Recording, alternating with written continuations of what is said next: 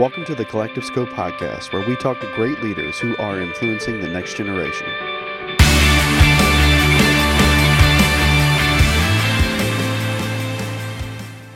Welcome to the Collective Scope podcast. We have Kevin B. Jennings, a brand strategist, business coach, and what I recently find out is a DJ with the Hype Men. Is that in Nashville? You guys in Nashville, Kevin? Yeah, we split our time primarily between Nashville and Atlanta, Georgia. So if you had a party, we travel. We've been we've been all, all over the country at this point. No, I'm excited. We have to have him here at Lee. So Kevin, tell me first off, what does a personal brand strategist do? Yeah, so a personal brand strategist helps someone build and establish their reputation online and offline, but primarily online, right? And so, and then their personal brand is nothing more than a reputation. And all we're trying to do is say, how do we steward that strategically to accomplish objectives and hopefully amplify a message uh, that helps people? And so that might mean growing a community online. It might mean making sure people know more about the Collective Scope podcast, right? You might have a variety of objectives you're trying to achieve with that, but it's all about how we grow, scale, and manage reputation online. Great. That's good. And I like, um, you know, having that conversation because certainly as a pastor, and um, I mean, there are a lot of pastors, you know, uh, probably we hope for, are listening to this podcast, but um, we hope, right? We hope. We definitely hope they're listening. Is it okay to say that? I hope so, yeah. we hope listen to this podcast, but uh, and I, I, truly believe this, and uh, you know, I've heard you say, as, as, as, many others, that before someone actually ever visits the church, they actually visit it online first. And so, um, websites are critical. Look, brand, feel is critical. What are some of those key things um, that people need to be paying attention to when they build a website for people to visit before they ever come to church?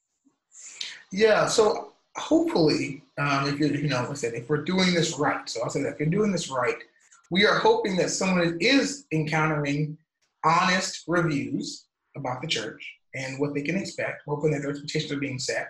Uh, we hope that they are easily discovering how to find said church, right? Address, phone number, etc. Mm-hmm. Um, maybe they're able to see what the church looks like and see um, inside that experience uh, to understand what they what they'll be encountering when they get there. And, and then I think the last thing would just be to what extent are they able to access the teachings, the people uh, that that are make up that community and lead that community of believers. And so I think you know we're we're trying to say how well can we craft what we want to be seen for the first impression, right? I think that's the thing. We're, we, are just owning that we don't control someone's first impression, but we can influence it. And that impression is likely going to be one or two things for a church. I have a friend who goes there, and I, mm. or, or I friend who goes there and I don't like them. So that's so that's one thing you can control, right? You can control that if they have a colleague that they do not like that goes to your church. Um, but the other thing is, what can we do online to influence that first impression of what you want it to look like, feel like, say about you? Um, but hopefully, honest reviews. Now, if their honest reviews are seen first, that you know, honest obviously is a part of it. Then whatever is or isn't there is hopefully they're going to encounter as well. We are not trying to uh, misrepresent what's there. You know, every church is not for everyone.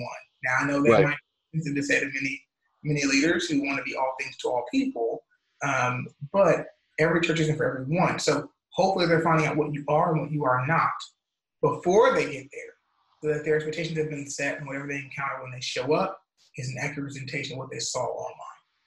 Yeah, I went through this with um, with a fairly large church in in California where I was pastoring, and uh, we even went as far as studying color palettes for websites and what's attractive and not attractive that really fits our values and our brand promise and our value proposition, all those kinds of things. Now, uh, I would say that a lot of people are not necessarily savvy in sort of understanding the market research or understanding what color palettes mean. So without being overwhelmed by those those kind of issues, I mean, what are, are are there just some basic one, two, threes? Hey, pick a color that's bright, or you know, how well does it need to match the DNA of the church or the organization? Those kinds of things.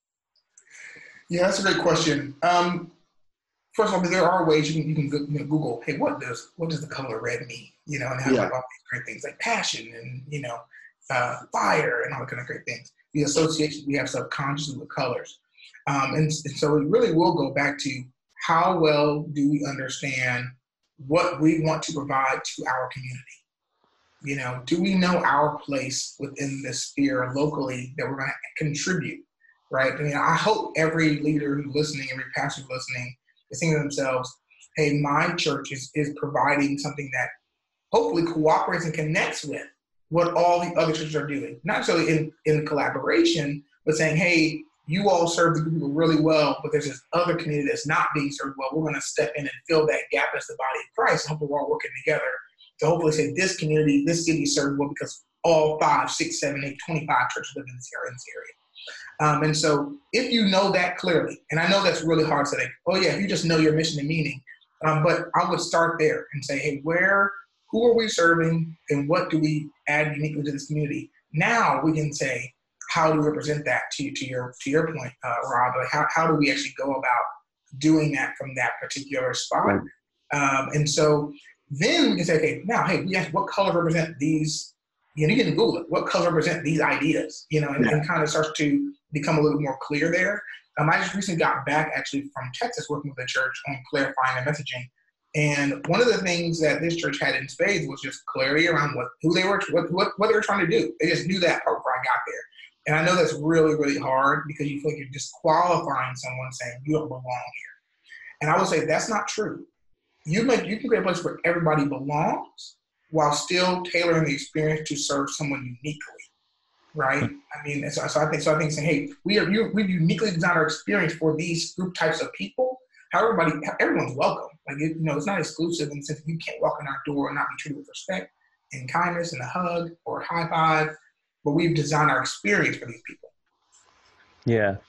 Eh, Kevin, there's a, a move and maybe better said attention with church online and online campuses, online streaming services um, some churches are doing it really well. Some churches are simply just streaming this the the service. Some churches are afraid to go there at all. Um, how do we have online church, online streaming services without the fear of, of not connecting people? Yeah, that's a really great question. Um, I would say first, let's ask ourselves why are we doing it to begin with. You know, I, I think that you know um, keeping with the Joneses and doing because everybody's doing it isn't necessarily helpful. Um, we talked about, you know, it isn't, you know, the second question, right? This idea of what we want people to experience online and what that might mean for them. And we, we want them to see some things. Um, but I, am a, I'm a big fan of thinking about what you're putting out of the church a lot more like a cable package. All right. And so hold hold tight for those who are like, what? Um, this this analogy, I promise I won't I won't leave you hanging.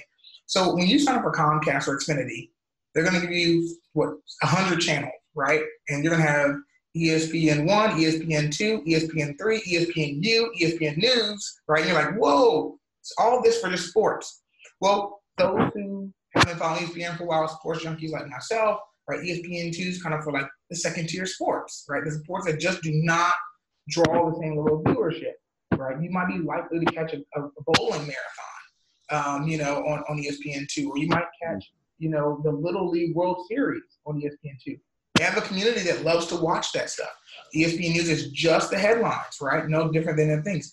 But what they're doing is they're defining that, right? Lifetime, television for women, right? These unique clarifying pieces. So, what is the unique thing? How does the online channels fit into what you're doing? What what is what is Instagram even doing within the content of what your church is doing? Right? Are you just there because everybody's there? because I'm, and I'm saying that question because what happens is you do this because you feel you have to, right? right. And you poorly managed, it gets neglected, and then it's not doing done well. And now it reflects poorly in the online search, right? A church hasn't posted on Instagram in seven months. They're like, the church shut down. We don't know what we're doing. We've been here every week. We're just busy. Well, why? Well, why do we do this? Well, everybody told me to get on Instagram. Mm. Well, but then we tell, hey, everybody follows on Instagram. But why? Right? If I'm here every week and I'm actually like engaged and I'm reading the, you know, maybe watching the slides at church or following the announcement, or reading the bulletin, whatever you're doing today, if I'm informed, why do I need to go there? Oh, there's a reason. Well, what is the reason?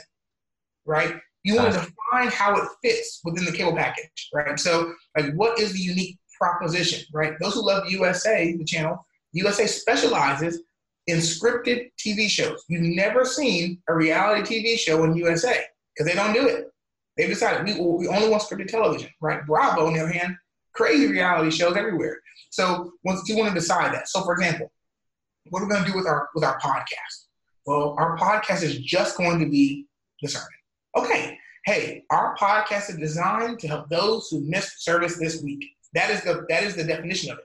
If that's what we're going to do with it, we're going to say to you, hey, if you miss a service or you're traveling, don't worry, you never miss a message because we actually create the podcast just for you. We know life gets busy, we know life is crazy, and you can't always make it to the physical building to enjoy the worship experience. So we created the podcast for you. Subscribe to it, and when you miss a service, it's going to be delivered to your phone on Monday morning for your commute to work. Mm. Oh, now that's one way to look at it. Or no, the podcast is designed for you to share the service with your friends. You might see a hero service and say, you know what, this particular service talked about marriage, and I have a friend who's really going through a tough time right now. We want to make sharing it with them easy and maybe a little bit less uh, intimidating than getting in their car on a Sunday morning and driving to the building. Don't worry. If you just go to the website, press a simple button, it shares it right to your friend's email. They can listen to it without ever having the pressure of coming in and getting dressed up. Okay, that's one way of using it. It's designed to be shared with friends. It's an outreach tool. All right, either one. Well, when you make that decision, what you do on the podcast changes, right? Because who I'm talking to. If it's for the outreach tool, I'd say, hey, hi, I'm Kevin, and I'm one of the people on the staff here at Fill in the Blank Church. And what my job is is to welcome you. Somehow you got this podcast live to a friend who thought you could benefit from what we're talking about today. And so what we want to do is say, when you're done with this uh, sermon, when we're done, we're going to come back and I'm going to tell you a couple of next steps how we can help you take action in this particular area of your life. Okay, I'm positioning it like a welcoming tool. I'm the first impression guy, right? I'm the welcoming committee. Yeah. And so, so I'm thinking about this strategically saying, think about how it fits, and then go all the way in and make sure it does that thing really, really well. And now at this point, you see your church, at the end of every service, hey, if you have a friend who's going through a tough time in this in their marriage or their health, this and this topic, here's what you're going to do right now.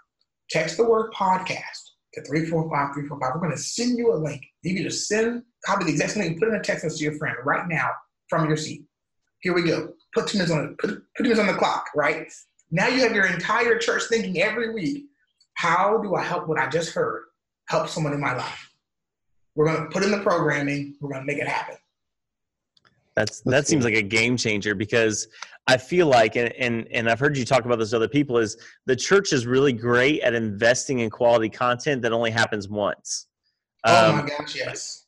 Like like a pastor has spent 20, 25 hours in sermon prep and he preaches it the one time and we never hear it again. And and this is a great idea of being able to share that with somebody, having clarity, because because I, I know I've walked out of church services and go, Oh, I wish somebody had heard that that I knew um, that's that's phenomenal. How do we take the content we create, besides podcasting and other ways, and make it shareable, make it accessible for people who may not be there?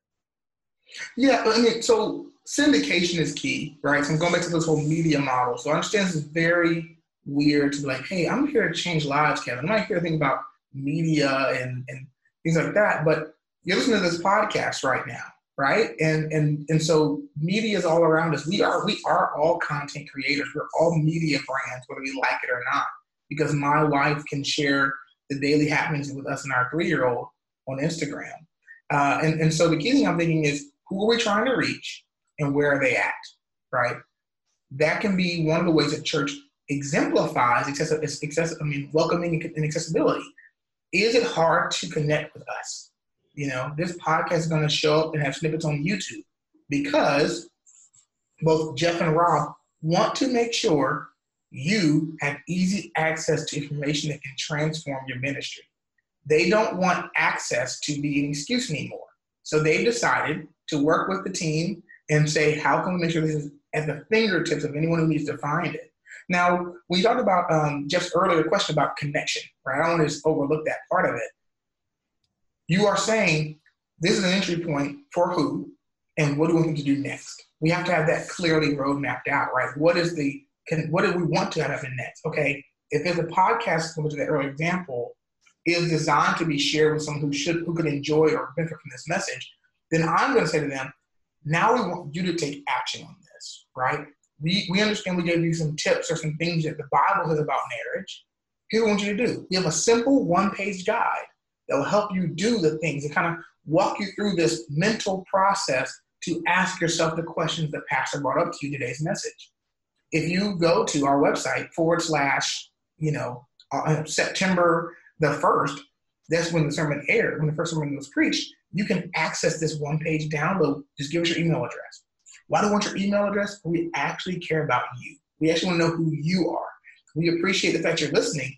But to us, if you go through this journey alone, well, then we failed you as a church, as a community. So connection to us matters. We, we, we will love the honor, we love your anonymity for us to connect with you as an individual.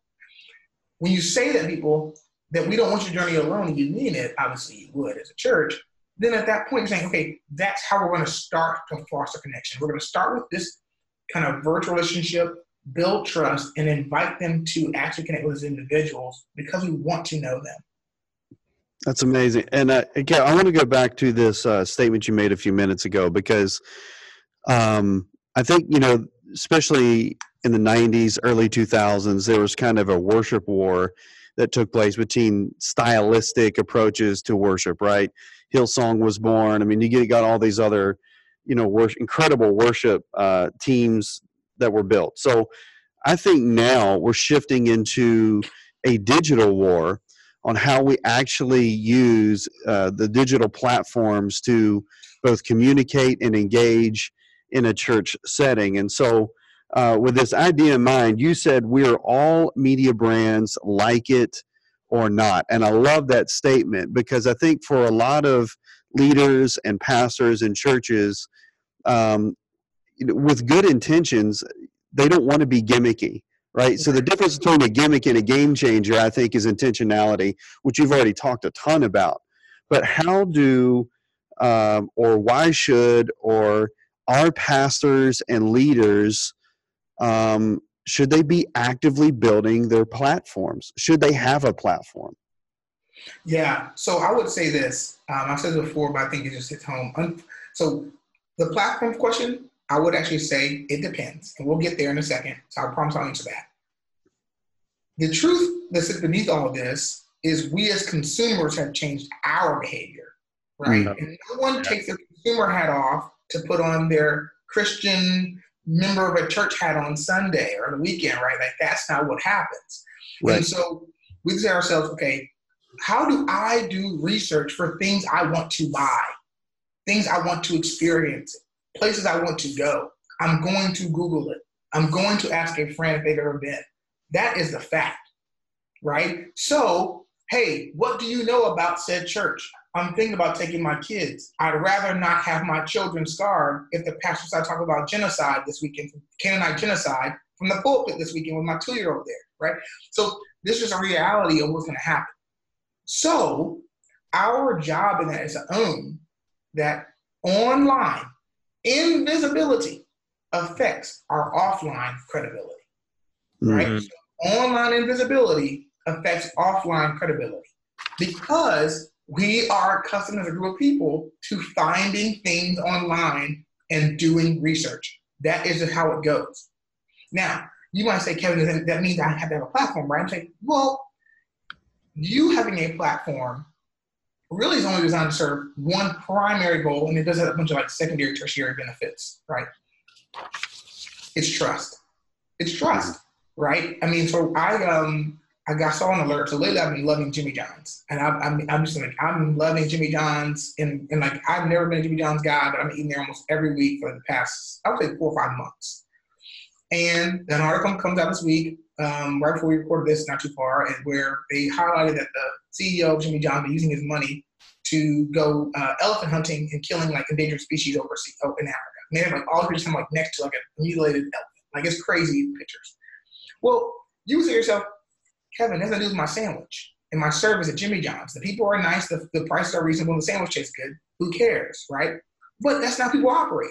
We're evaluating the leader's character and saying, do I want to support an organization that aligns that's led by this individual, right? And I'm and I'm separating all of the recent controversies, you know, in a variety of ways. It's just an example, and saying, I am building trust. If I am not a believer, or have or had tough experiences with churches in the past, or with faith or religion or whatever else, my ability to have some faith and trust in the person who's speaking and leading us can help me feel more comfortable going into the church and trying it again, right? Most of us have a person who us come to faith, a person who loved us, treated us well. We saw the way they lived their lives and said, I want what you have. What did you do? What did, what did you experience? How did you come to be, become like this? I want that in my life. I want that peace in tough times, right? So also saying the pastor having a platform is more about, hey, can I present and have trust and say, you know what, I like that church good things. And then I saw Rob on Instagram, and I like that guy. Like I like, I, I mean, I appreciate the fact that he that he's doing and being and living his life this way. That makes me feel more comfortable with the church. Mm. Okay, so it's a trust factor more than anything. It's a you know it's, it's a it's a credit it's a check mark of credibility. I can I can I can go here with confidence and not be so concerned about what happens next. All right. So the other thing I would say is well, no, does that happen through Rob's platform? Could that happen through the church's platform? Yes, it could. If Rob's like, you know what, I just I'm just not a social media guy. It's just not my thing. I don't care about it. I get the point of it. Clearly, I believe in it. That's just not how I I operate. And I'm not trying to write a book. I just want to leave this church and be in this community, and I'm good. That's that's what I, that's what I want to do with my life right now. Well, if that's the case, then I would say maybe we can actually have Rob make appearances through the church's platform through the church's Instagram page, through the church's Facebook page. The times when I think a pastor has to have a platform, whether they like it or not, is when they have outside interests. When you have outside interests, you have to have a platform. And you say, well, Kevin, what do you mean? I'm not saying grow the platform to become the biggest influence in the world. What I'm saying is because I don't want to leverage my authority with the church for something that seems and feels self serving. Well, Kevin, wouldn't that happen anyway when I grew my own platform when all the members follow me? Maybe. But that's their decision. Mm. Versus I'm now using the church's social media team to build my platform online. That's not the same. Carey Nieuwhof, who I worked with for years, we did not, we never used the church's staff to do what we did. They didn't edit a podcast, they didn't write show notes, they didn't publish blog posts, they did none of that. Right? And so at the end of the day, I would say, but if you're if you're writing a book or you want to speak on something else or you have other things you want to do, a side hobby, like yeah, I'm gonna do I'm gonna, because I don't want the message of the church to be misconstrued, diluted, etc., by my personal interest and projects. Hope yeah, uh, yeah. I hope our listeners have pulled off the road, taken pen and paper because this is like quality quality content for leaders. Um, because I think that's really one of the tussles and wrestling points we see, especially with, with Christian leaders, in the building the platform, in the are they being authentic in that space? Are they building credibility? Because what we know about instant uh, social media and, and Instagram and places like that, it's always our best that we put out.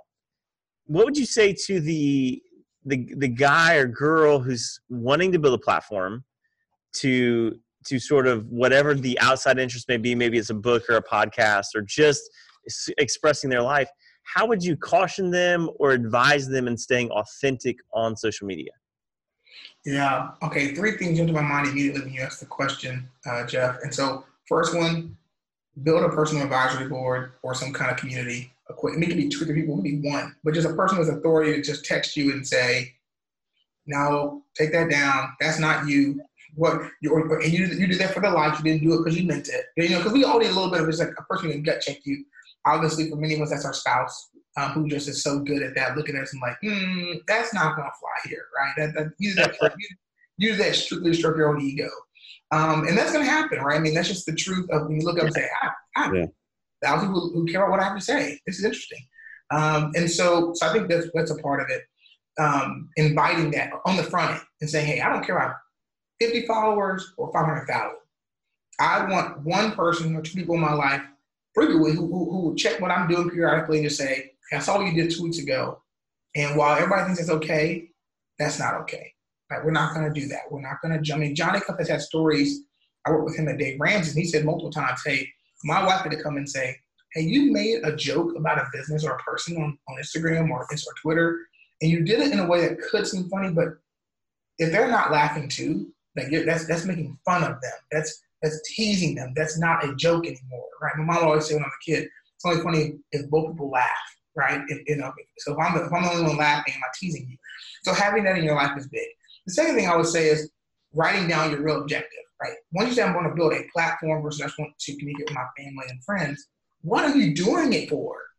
Right? What is if, if you die tomorrow and Instagram, your Instagram account lives forever, which it would, right? Which it would, what do you want people to be saying about it? Hey, Kevin uplifted these individuals. He he he, he rallied around these people. He, he gave me inspiration, he encouraged me, he challenged me. Maybe he just exemplified how to be a great dad, you know, while building a business. I mean, whatever your thing is, you know, you said, well, Kevin, everybody have a message like that. I'm still saying, okay, well, as of right now, the, the objective can evolve, but right now, I want my kids to be able to look back on my life as an adult and see glimpses in how their father or their mother lived. Dang, good enough, right? Like I'm not saying, but that that governs what we do and do not post. Even if you're saying, I will post about challenging times on Instagram because I want my kids to know I have challenges. Mm. life wasn't perfect. I know that when I when I, when I focus on them, may have presented an image, but I want them to know that dad did not how to have it all together, and there were low times. So, I, so I'm doing this as a public yearbook or diary for my kids to be able to come back and reference one day, no matter what happens. Okay, that's great.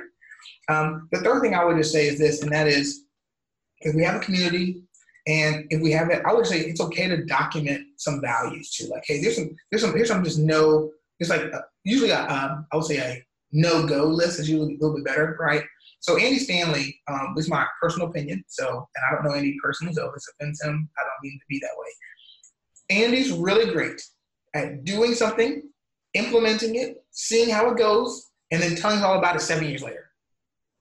That's what I mean. I mean, I'm, this is true. We, I mean, I love his podcast because anybody else. But when you hear him talk about leadership, you're like, man, that is so eloquent. He's obviously a good communicator but it's nice and tidy because it already happened about 17 years ago. That's a fact. Hmm. And so, so what's happening is you love the content, and you and there's a ton different. can get from it. You're saying to yourself, but why does my life feel so much messier than his eloquent communicating skills, right? Because he's giving us things in retrospect. And that's his style, that's his approach. John Maxwell, very similar, right? Tidy, past, retrospective. Yeah. His personal approach, his decision, not mine a little more real time, right? What are we going to do about film that happened last week, right? Like, like, hey guys, the government just approved same-sex marriage. Here's my advice on what I've experienced in Canada. Happened yesterday, right? Happened last night. Like, this is not a, a 17 years ago kind of moment. And I'm saying that also means his stuff is not as tidy. Sometimes it's a little bit more questions than answers, right? And I'm saying that's why they're both valuable. One guy's giving you experience in nice, tidy, organized frameworks. Another one's thinking about the mess of today. And they both add value. So just deciding, hey, am I going to share things in real time? No, I got to protect my team. I'm going to say no to that. Okay, that's okay, right? You're making the decision that you're not going to share any real time stories because of what you want to protect people you work with. That's totally fine. Versus, no, I share real time drama because I want people to know that I'm in it with them. This is my particular approach. I don't talk with my kids. That's not my kids. It's not my kids' platform. They decide this stuff. No, I do share family. Right. These are all decisions you get to make in advance um, that can say guardrails. Because that people go, why aren't you showing your kids you're being authentic? No, no, no. My kids have their own digital footprint to protect, and I'm not going to be one who decides for them what you can find on them when you Google. That's not. If they don't get to decide that, I think it's not fair. That's a decision you can make, you and your spouse, right? That's, that's, so, so some guardrails. I think about what you won't do, what you will do, will help you out a lot um, as you go through the process. That's, good. Yeah. We uh we're on a college campus obviously and so we deal a lot with um, millennials and Gen Z primarily I think is really starting to be the the dominant generation that's kind of entering our campus but um, are you seeing any kind of trends now you're talking about Stanley and Maxwell being retrospective or is it more current issue based and so as we kind of uh, in our efforts here really to engage and connect with students. Um, are you seeing a trend one way or the other for like Gen Zs or millennials? Are they more responsive to uh, retrospective content or are they more responsive to immediate content? I mean, how do we cut through some of that noise so that we can we can be a valid voice in their world? You know, ironically, I think you can be you can choose. So um, one motivational speaker that's dealing with a lot of Gen uh, Gen Z and uh, and millennial stuff is two people, which is not in church world. So be fair, right? Eric Thomas, right? This yeah, hip hop preacher. You know, um, he, he spoke at my church when I was like a teenager, so he's been doing it for a long time. Because I love Eric Thomas. I get hyped up on his videos. So like, I, right? go, go, run through a wall. Right? But but for him, he talks about what happened when he was 16, him being mm. wayward, him being out there, his own stories. It's still retrospect, right? He's presenting it in a style that's who that's, that's authentic as he can be. And I think authenticity with this generation matters most. So I'd put that out there. I think I think and research actually she's coming out saying this by the way. So you can Google it. There are studies around Gen Z and millennials and how much authenticity is becoming a big part of what's happening. I think some of it is because social media too. I think the social media is is leaving this feeling of inauthenticity. So I think there's a hunger for it more. But then you have people like Gary Vee, who you know there are Gen Zs who love him, Gen you know those who love him. He cusses, obviously, so I wouldn't recommend to this community. If you want to like Google it, he has a cuss free YouTube channel. So if you want to find that one, you can go get Gary Vee content. It's all clean. Um, so, but what I'm saying is he's doing a lot of real time stuff. Like, you know, it's gonna, it's gonna like he's actually his message is evolving in real time. You can feel it, you can see it, and he has no problem telling you it's changing. I think it still goes back to how do I communicate best? What are my guardrails? But at least I'll be authentic. They're both authentic. And I think you you know they're in it for the right reasons. He said, Well, Kevin, how can you say that? Well, first of all, Gary has a multi-million dollar social media agency. He doesn't need to do YouTube videos anymore to to make money. Like that's not what's paying his bills.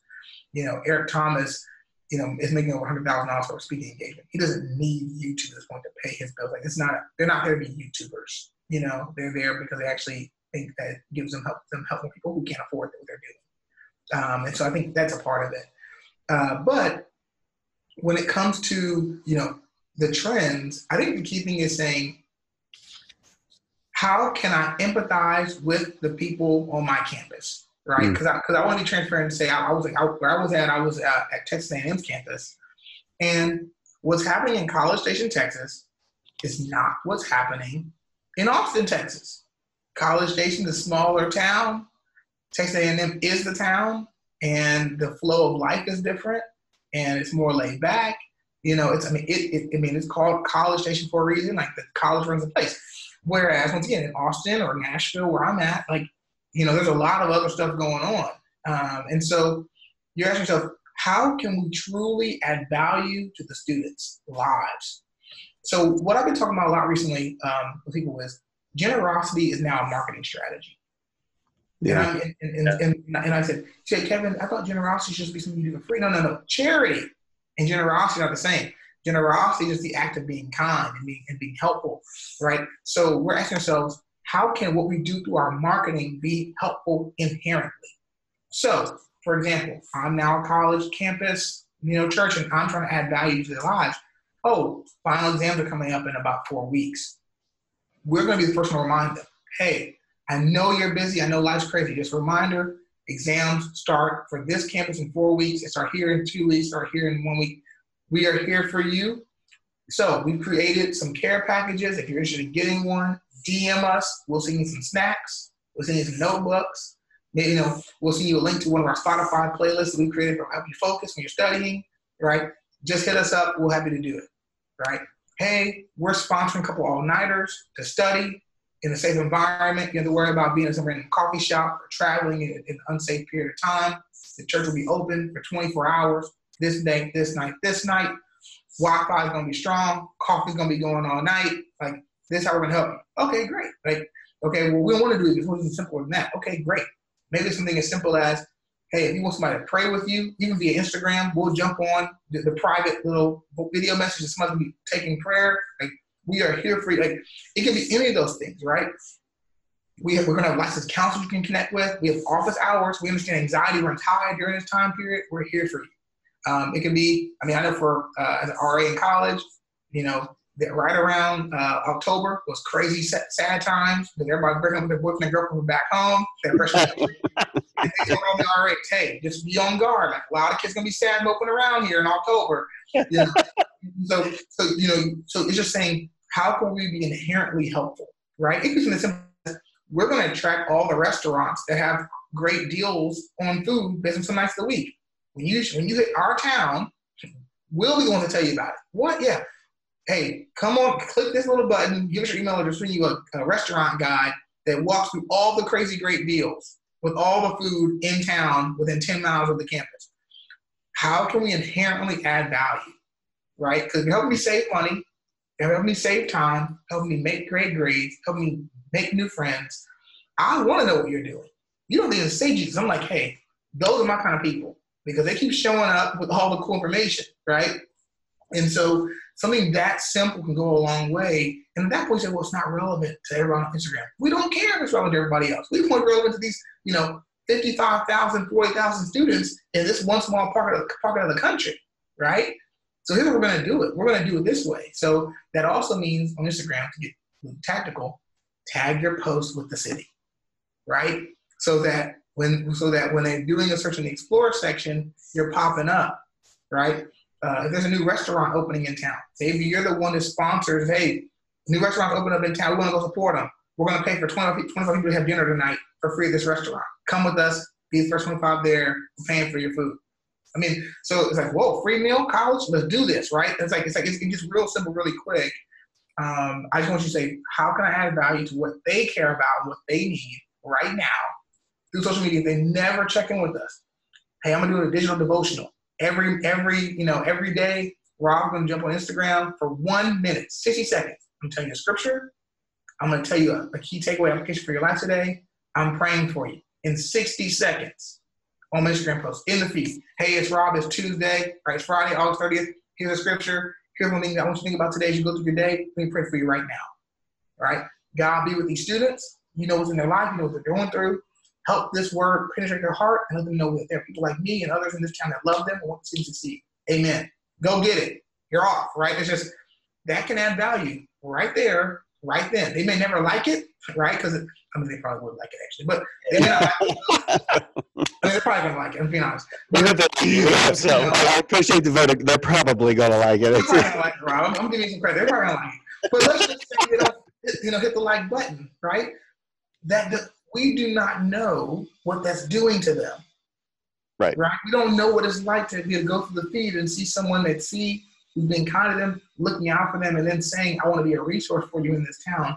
If you follow me on Instagram, you know there's someone in this town you can message DM right now. If all hell breaks loose, and someone's going to show up or send someone to show up on your behalf, yeah. that's a big deal. And so, um, so I think sometimes we overthink it, but how can we serve them where we are right there? That's awesome. So good. So good. Like, like, like, wow, so good. Like, like we just, we've got a new strategy for you. Like Pastor Rob's like devotionals will be out starting soon. I'm, I'm ahead of you though. no lie. Like this week, I decided to do this thing called, uh, well, the show's not launched yet, so I can say it. Uh, talk about it. It's a 60 second Instagram TV video and I'm taking the uh, a key topic from the chapels that we have on campus, talking about it in 60 seconds, and then encouraging the students to go talk about it. I just thought about that this week, and I was like, I need to do this. And so, confirmation from the Lord, right confirmation. They'll probably like it though, Kevin. I think probably. they're probably like it. we, we, we want to be fair to you and say, because it's already shown, right?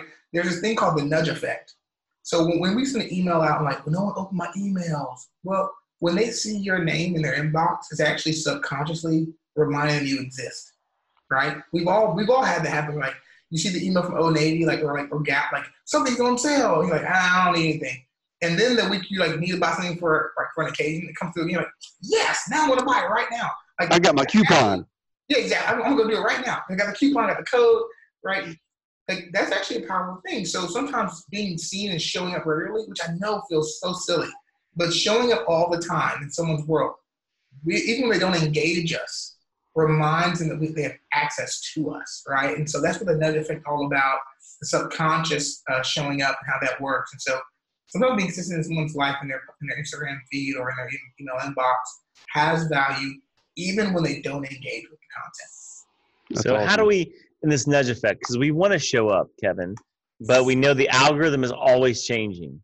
How, how do we sort of I don't I want to say fight the algorithm or, or or find our way into the algorithm, but how do we how do we actually get to show up? Because we can post content and it disappears if Instagram or Facebook decides not to show it. Yeah, you, you, I love that. So this is so this is where this kind of it's kind of kind of this um it's gonna go against what I said a moment ago, but it all works together. Trust me. So when we say meet people where they are, right, we're saying go where your people are. So if your community, college students are on Instagram and Snapchat, then, you know, don't worry about Twitter, right? If that's not their platform, don't go. Like you don't care about Twitter, you care about them, right? Like Twitter can come and go. We don't care. We're gonna go where people are. And they know that's where their value is. They're fighting hard to keep people on the platform. But it's also Mark Zuckerberg's house.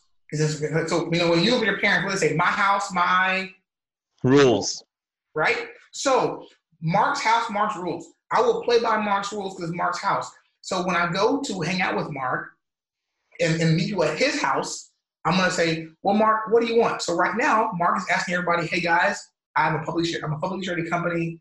I need video.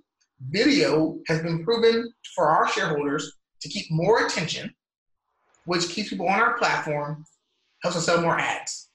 Second thing, Facebook groups are getting more engagement, than Facebook pages.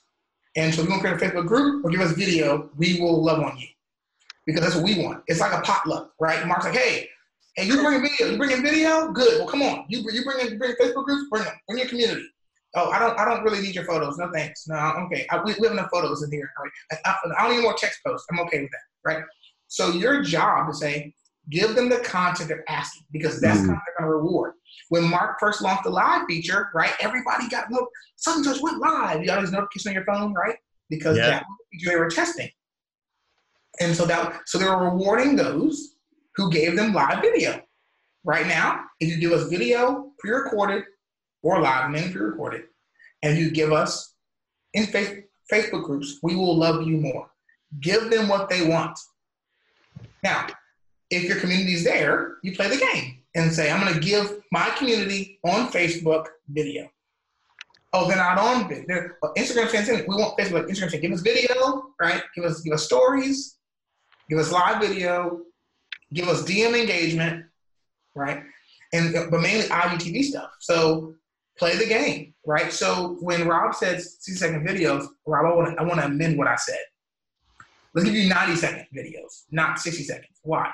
You go 60 seconds, it only shows up in the feed. You can only do IGTV if it's more than 60 seconds. But IGTV is what they want to succeed more because long form video gives them more time to sell ads. So you want to actually do your devotional in 90 seconds, not 60 seconds, right? Which feels counterintuitive until you want to play Instagram's game to keep the to keep the organic views up. So you're playing Instagram's game by adding value to your community. So what do they want? What does the platform want? How can I combine them to create one strategy? and that's what you're going to do. All right. So, so I think that's how I would structure it. So, right now, what does Twitter want? Twitter wants events. They recognize that people use Twitter more during the Grammys, the Oscars, mm. a football game, because it becomes a way to connect with others who are watching the show with you. Right. So for you, you're like, hey, um, what do my what do my community care about? Well, hey, what if we did more Twitter parties around cool events?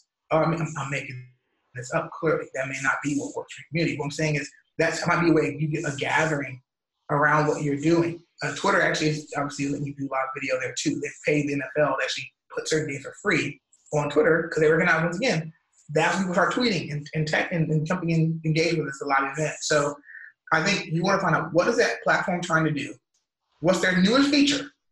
And I'm gonna go all in on the new feature. If the feature's gone in 60 days, I don't care. My job is to leverage the platform the way they want to be leveraged so I can get rewarded by all the organic reach I want during that time period. If the feature goes away, ah, okay. I'm only for people. I'm not here for them. I'm not mm. here to get Twitter points. I'm here to get connection. Mm. Now, what it also means is this do not let your community stay there. I talked about this earlier, right? If, if all I do on my podcast is say, glad you enjoyed this week's sermon, see you next week, subscribe on iTunes, I'll be very direct. That's awful. Like it's awful because if iTunes goes away and they're not the cool person podcast place anymore, you have all the subscribers on on iTunes, and, and Spotify becomes the next big thing for podcast listenership, which already is clearly going that direction. You're stuck. You're stuck, right? Because all your subscribers live there, which is why on every podcast, someone's going to hear me say, text this, this, this, right? Right now, use my phone number. Everybody, you can text me right now my phone, 615-455-3399, right? 615-455-3399. Any questions about marketing for your ministry or your organization, just text me. Happy to talk to you, right? Because I want to get people off of this podcast connect with Kevin. I've been invited as a guest as for, with Jeff and Rob. My job is to provide value and, and serve them well, make sure they look like they're smart at least having me on here, right? And then say, okay, if you like me enough, you think I'm cool to hang out with, uh, here's a way you can connect with me too. You don't want to? No pressure, of course. Glad we got to hang out here at Jeff and Rob's house. Hopefully, they'll bring me back another time. But I might have a party here in my house a couple weeks. If you want to be invited, you can give me your phone number, text me back, and I'll invite you personally to that party along with Jeff and Rob. They might be there. Come invite them too to the party, right? So it's just that's how it goes.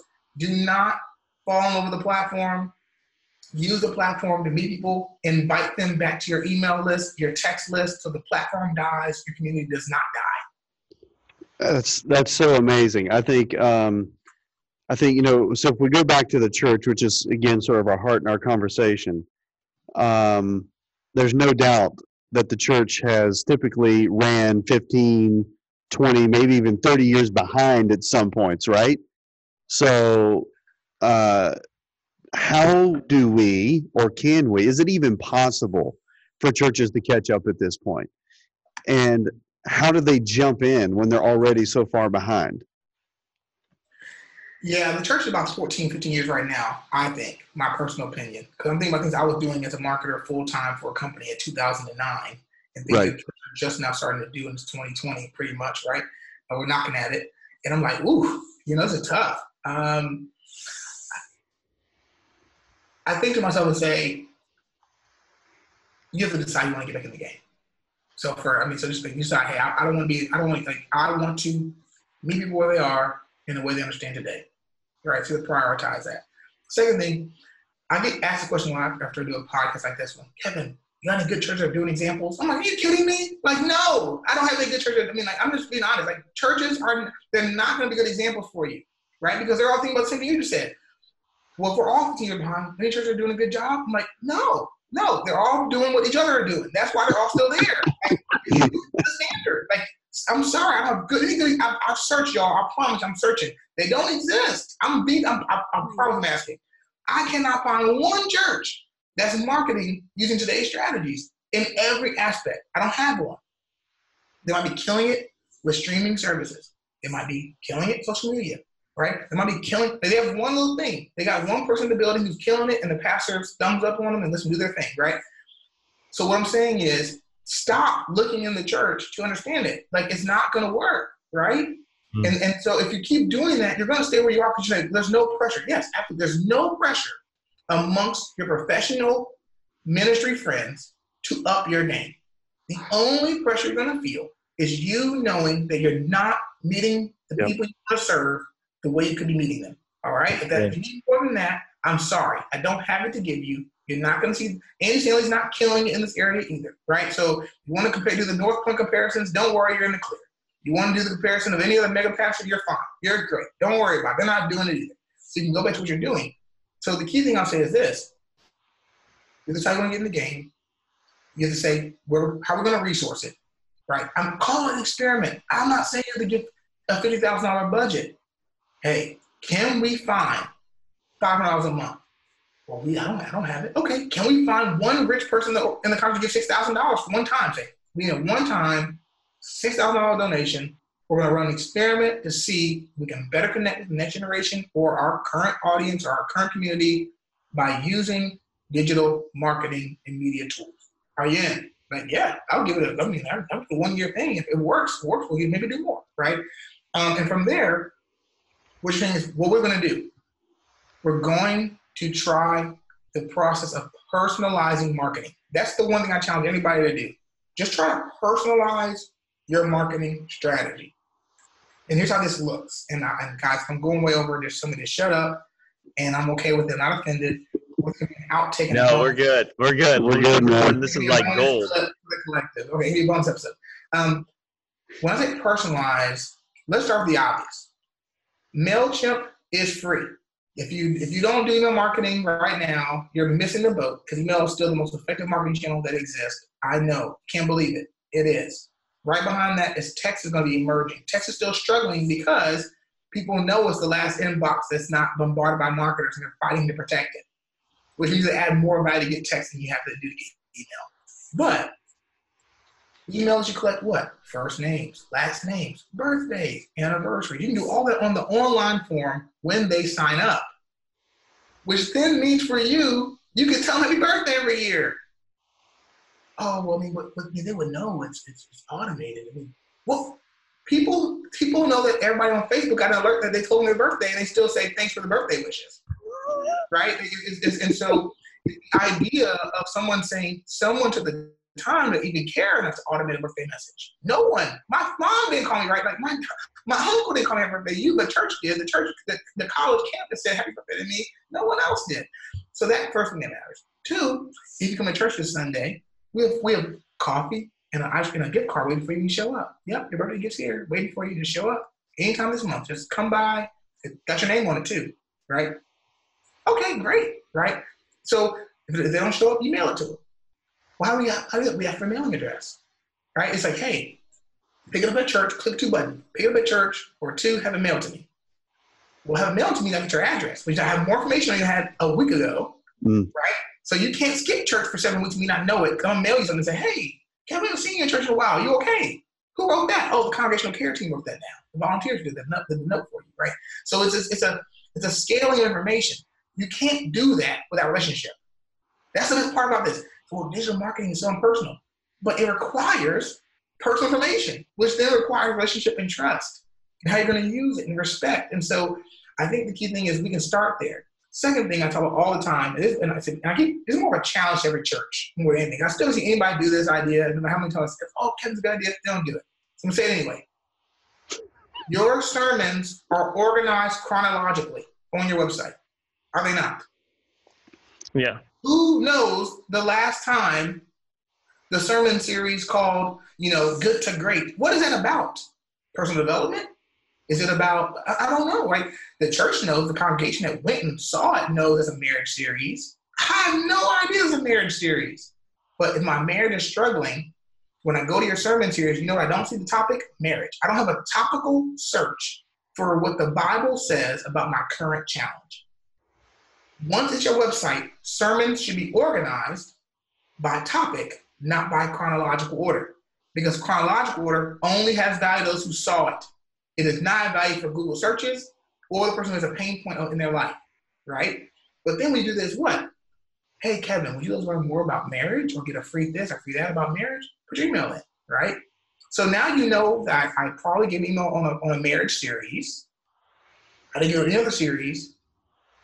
Why is the first email I'm going to get something about coming to some launch event, some cool thing, a Christmas program? Not Kevin based on your engagement list, we know you're interested in things about marriage. Here's another video you might not have seen about marriage, right?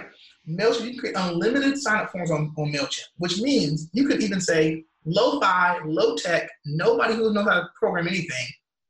I'm gonna create a sign-up form, for a unique one, for every week of the marriage series. So I'll know where they came from. Mm. I know they came from week one versus week two versus week three versus week four. And now I can say, Kevin, thank you so much for checking out week two of our series called Good to Great. It's all designed to help your marriage do the blank. If you like more information on marriage, here's three other videos that might help you, right? You're personalizing the experience as fast as you can. And here's why that matters, and I'll shut up. These same people check Google every day. I did some research on this. I found out that someone searches to, to Google, what is the meaning of life? Six people are searching every second. Hmm. What is the meaning of life? on Google. Six people every second on Google asking what is the meaning of life. That's their source for the question. Because they don't can't because you can't find that on a church website, unfortunately, right? When you search it, guess what comes up? A bunch of random bloggers who are willing to answer a question the church would want to answer. I Googled it. They asked the question, what is my purpose? With a personal pronoun, that question gets asked over 3,000 times a month. You know you can't find it on? A church. A random blogger says, how to find your purpose. Right? The church is refusing to say, how do we personalize this? And then with Google giving you search results back in less than one second, and have to dig your church website to find an answer about marriage or parenting or health, you're losing. You're losing a simple battle that you are actually well equipped to win. Right? And so so my thing is personalization requires information, which requires us asking for it and then building systems that allow us to use it. Email is the first one because it's just actually easiest to do. Right? There's technology out there that can do all this across all the platforms. And you're going to say, well, does Planning Center have this? No. You know why they don't? Because Planning Center is designed to serve the church in its current iteration. If, if every church demanded more Planning Center because they were all going to up their marketing strategy, they would add the tools.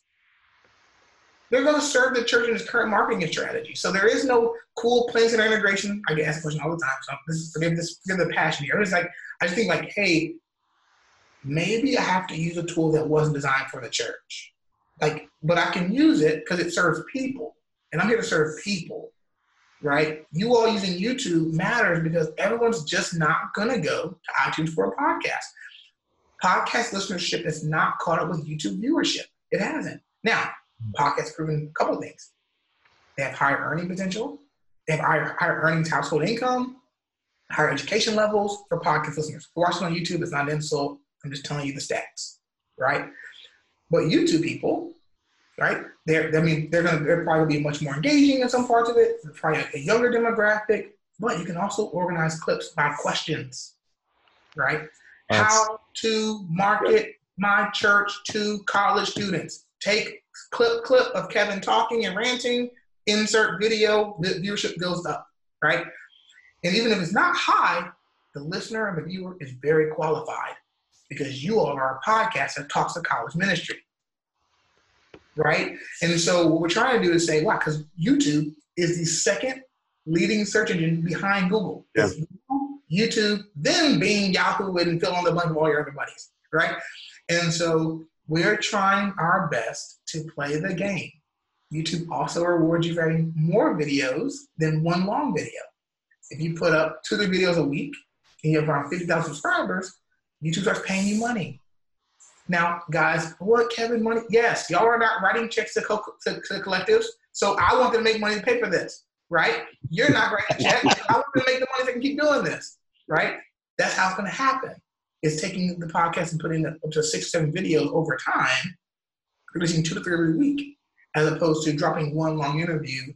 Even even the same amount of views, it's less views for YouTube. And YouTube's game is what more viewership, more ads, more money, better stock price. And so we had to play that game. And so I will say this once again personalization requires information. You can get it, you can do that. Have a reason for the request. We want to honor you on your birthday. We want to honor your wedding anniversary. We, we, we cannot do. We cannot send you and your spouse flowers. We cannot do these things we want to do if we do not know more about you. This is the beginning of a long term relationship. With us as a ministry, us as leaders, we like to do this if it's okay with you. Yeah. That's cool. I, listen, I, I, Rob, my mind is like blown at this oh, yeah, point. I'm, like, like, I'm, I'm out of room on my for notes. Like, I, I don't know. Wow, Kevin. I mean, this is like game changing information um, for anybody trying to meet a need, it seems like. And, and because what I think we know is everybody has a device. Like I, demographically, from I mean, youngest we're getting devices now at like 10, 10th birthdays. Kids are getting phones. I mean, yeah. it's just where where the market is. And I love this concept of playing the game. I mean, we don't make up the rules. I feel like the churches spend their whole time kind of fighting against the game Mm-hmm. When, when I think if we just learn to play by the rules, like Kevin's saying, we can have a bigger impact rather than sitting there going, I don't know why they're not coming. You know, why are they not showing up to our thing? Why are they not showing up to our our service or space or potluck or whatever it is? Um, so learning to play the game, learning to play by the rules is is really what's going to have impact on us and and expand what we do. If you were going to give the shortest snippet first step for somebody a pastor a leader who wants to jump in what is step one? Besides hiring kevin b. Jennings. Let's, yeah. let's, let's, yeah, this is kind of what, what, i would say this because especially on the, I'm thinking, I'm thinking digital marketing media stuff is that okay so my, that, that first study we're going to okay great so first step in this space build an email list i know that sounds so boring no, I've heard I've heard right? Jon Acuff time and time again say he spent too much time on social media and oh, not yes. much time building an email list. As a person who worked with Jon during that season, I'll tell you he's right, and he didn't listen. But now I look at it, right? That's the truth. And it's like this. I mean, we, I mean, I was in the building, and it was like, "Come on, dude, come on, bro, we gotta get these emails." And and here's why.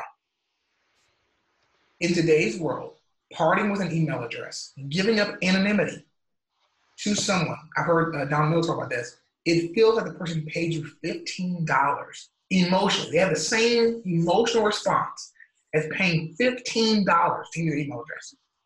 Wow. That means investment, emotionally and, and intellectually, right, to say that. Two, that means I can talk to you when I want to. Social media is what I call a tune in style platform. If I'm not on Twitter when you tweet, I miss said tweet. If I'm on vacation when you post on Instagram, by the time I come back, I do not see it. It doesn't mean I didn't want to see it. I was not available to see it. I was not doing it at the moment. Email is waiting for me in order when I come back. It does not vanish. It does not disappear, right? Make sure we get an Insta story up there. But let's not send an email. I don't want to bother anybody. Like, well, well, that means if I don't catch it 24 hours, I don't see it. That's really cool at times, and I think there's a ton of value why you do that. But email is number one in the list. The so, how, can I can I ask a, a follow up question? Um, if email has value, what mm-hmm. exchange rate should a church ministry organization have in exchange for that email address? I know, like a lot of times, I go to a blog or go a website, and they'll give me some little five tips to whatever. Um, what's the exchange rate for email for a church or ministry? Yeah. So the key thing I'm saying is is am I solving a problem before they before upfront? What like what problem can I solve for them immediately? So, for example, going back, Rob produced a series about friendships and, and, and how and how to surround yourself with a strong community. He pulls on stories from the Bible about how Jesus surrounded himself with incredible people. People weren't perfect, but they wanted to do better in their lives, right? I mean, I'm making all this up. Clearly, please do not judge Rob's preaching based on my terrible analogies. what I am saying is, then you see there, and, in the, and on his page, when he posts the sermon on YouTube, etc., he says, I actually wrote down a guide. It's seven questions to ask yourself to about every, you know, or for five ways to know if a person's a true friend, right? I take biblically based principles about friendship and connection, and I tell you that I present these five principles. Then I give you a little worksheet to put down everybody's names for your friends. And you're to check the box if they fit all five, right? I'm to evaluate the friends in your life to help you recognize in advance who's for you, who's just there. Mm. Right. Now, that may have no value to a 75 year old. But his community, college, they might be, yes, that's all I want to know is who's, who's, who's really. I'm making this up. What I'm saying is, if you don't know your people, it's going to be really hard to create something that's worthy of exchange. Yeah. What I will say is, but then I, I want to contextualize what problem I solved with the content. So, right now, for those who, who are listening to what I'm doing, right, if you want to build your platform, Something called the Personal Brand Blueprint. You text blueprint, right? to a, to, to a number, I'm giving you a second, right? Then you have the opportunity to download a resource that, that is want to build a personal platform. I'm, I'm making this up again. But I mean, but what I'm getting at is, is an idea and a strategy around what problem can I solve for them before they come through my doors, adds value. Now there is no percentages because I've seen percentages where I've given them away for free and it's been downloaded 35% of the time in that one setting. I've seen where I've got 75% of the time. And 75% of people said, I want that thing. And it's typically connected more to how helpful is it for the people that I'm trying to serve in that moment. And so I think that's where I would probably say. And for pastors and ministries, I would say, can you do something that connects really well to the current sermon series? For college ministry, connects really well to the challenges facing students on that particular campus. It might be five five non-traditional ways to finance your education. You know, like I mean, I, and say, well, what do you mean? We have a we have an annual fundraiser. We help kids pay for their own college. I'm making all this up. I think the key thing is, do we know that answer? If we don't, then it's our job to find out the pain points facing mm. people, and then go after it and build something that serves them before they come into our ministry, before they come into our doors. That's awesome. Awesome. Well, man, I tell you what, I, I, my brain is just overwhelmed with cool, amazing content. Um, but I'm going to ask you one final question um, for the show. And we ask every guest this question. And so uh, we're a college campus. And um, one of the things we love to ask our guests, we ask all of them, is what did you learn in college? What's one thing you learned in college outside of the classroom? Hmm. This is tough because I feel like what I learned uh, outside the classroom in real time uh, at the at the moment um, had a lot more to do with women. So we won't go there. Uh, but what I will say, um, but except for my non- some Kevin, that might be yeah, helpful. Yeah, except for my non-dating advice. Um, about all my poor choices, um, I will say that um, let the hard stuff be hard, let the easy stuff be easy. And I know that you're like, what do you mean by that? Wherever you are in your life, there are things that you've been uniquely gifted to do that are easy to you. They are. They're easy. Like you don't have to try. And I'm not saying we should work on our strengths and amplify those. Actually, I'm big into that. Like lean all the way in your strengths. But I'm saying in life, there's often we're going to do that does not come naturally to us. What we tend to do we let everything get equal effort. Mm. Everything has, you know, like, oh, I'm, I'm not doing this enough. No, but you're really good at that and you're efficient at that. And long term, I want you to do more of that you can become the best in the world at that. but for those struggle with something that requires your effort, and it's, and it's something it's a it's a bucket you can't pass. It's something that's truly yours to do, and you know you can't give it away to somebody else. It's okay if it's hard. Let that be hard. Work on it grow in it. Like let that be hard. There are things like said, you know, some things are gonna be hard. And but I think sometimes we we we overdo it. And for me that meant if you're good at this particular class, don't spend the same amount of time doing homework for that class and when you're really struggling in. If you can listen to that lecture one time and you stick with it, like intellectual property and copyright laws, like I get here once or twice, I was like, I'm in. I just remembered it. I loved it. I was into the class. I was a geek in that way. But man, biology was kicking my tail, and it was just like, a, and, and I feel like, and I feel like that plays up on other parts of my life, relationships. I think I need to work on relationships. I don't need to work on relationships, even even outside the classroom. Um, and, and I'll say one more thing, sorry, and it was the power of relationships. And I think that for me, um, I, looked up with my ignorance in some parts of my personality, but the the people I met in college um, and the and how they and what that's done to my life uh, since then. I mean, I'm I'm uh, over yeah, gosh, 11 years plus removed from college, and and I would say like it has been incredible to think about the value of the people, not the word, not what I learned, but the mm. people I met. That's changed my life, and so I hope that whoever you are, wherever you are, even if you're not in school anymore, you're still not thinking that your skills are enough. Uh, your relationship, how you treat people matters way more than a lot of that stuff. That's for sure. What, what, we didn't say on this episode, we let a lot of people know. I, Rob and I met as undergraduates here at Lee. And Whoa! so years later, I'm showing our age. Uh, yeah. We're now sitting at a table doing a podcast. So we we resonate with the relationship yeah. piece, and I think it's something that a lot of our guests have echoed. Um, so speaking of relationships, how do we stay connected to you, Kevin? Yeah. So first, I have a gift. Uh, gift one um, is that the fact that I have something called the Email Marketing and Social Media Starter Kit. All right.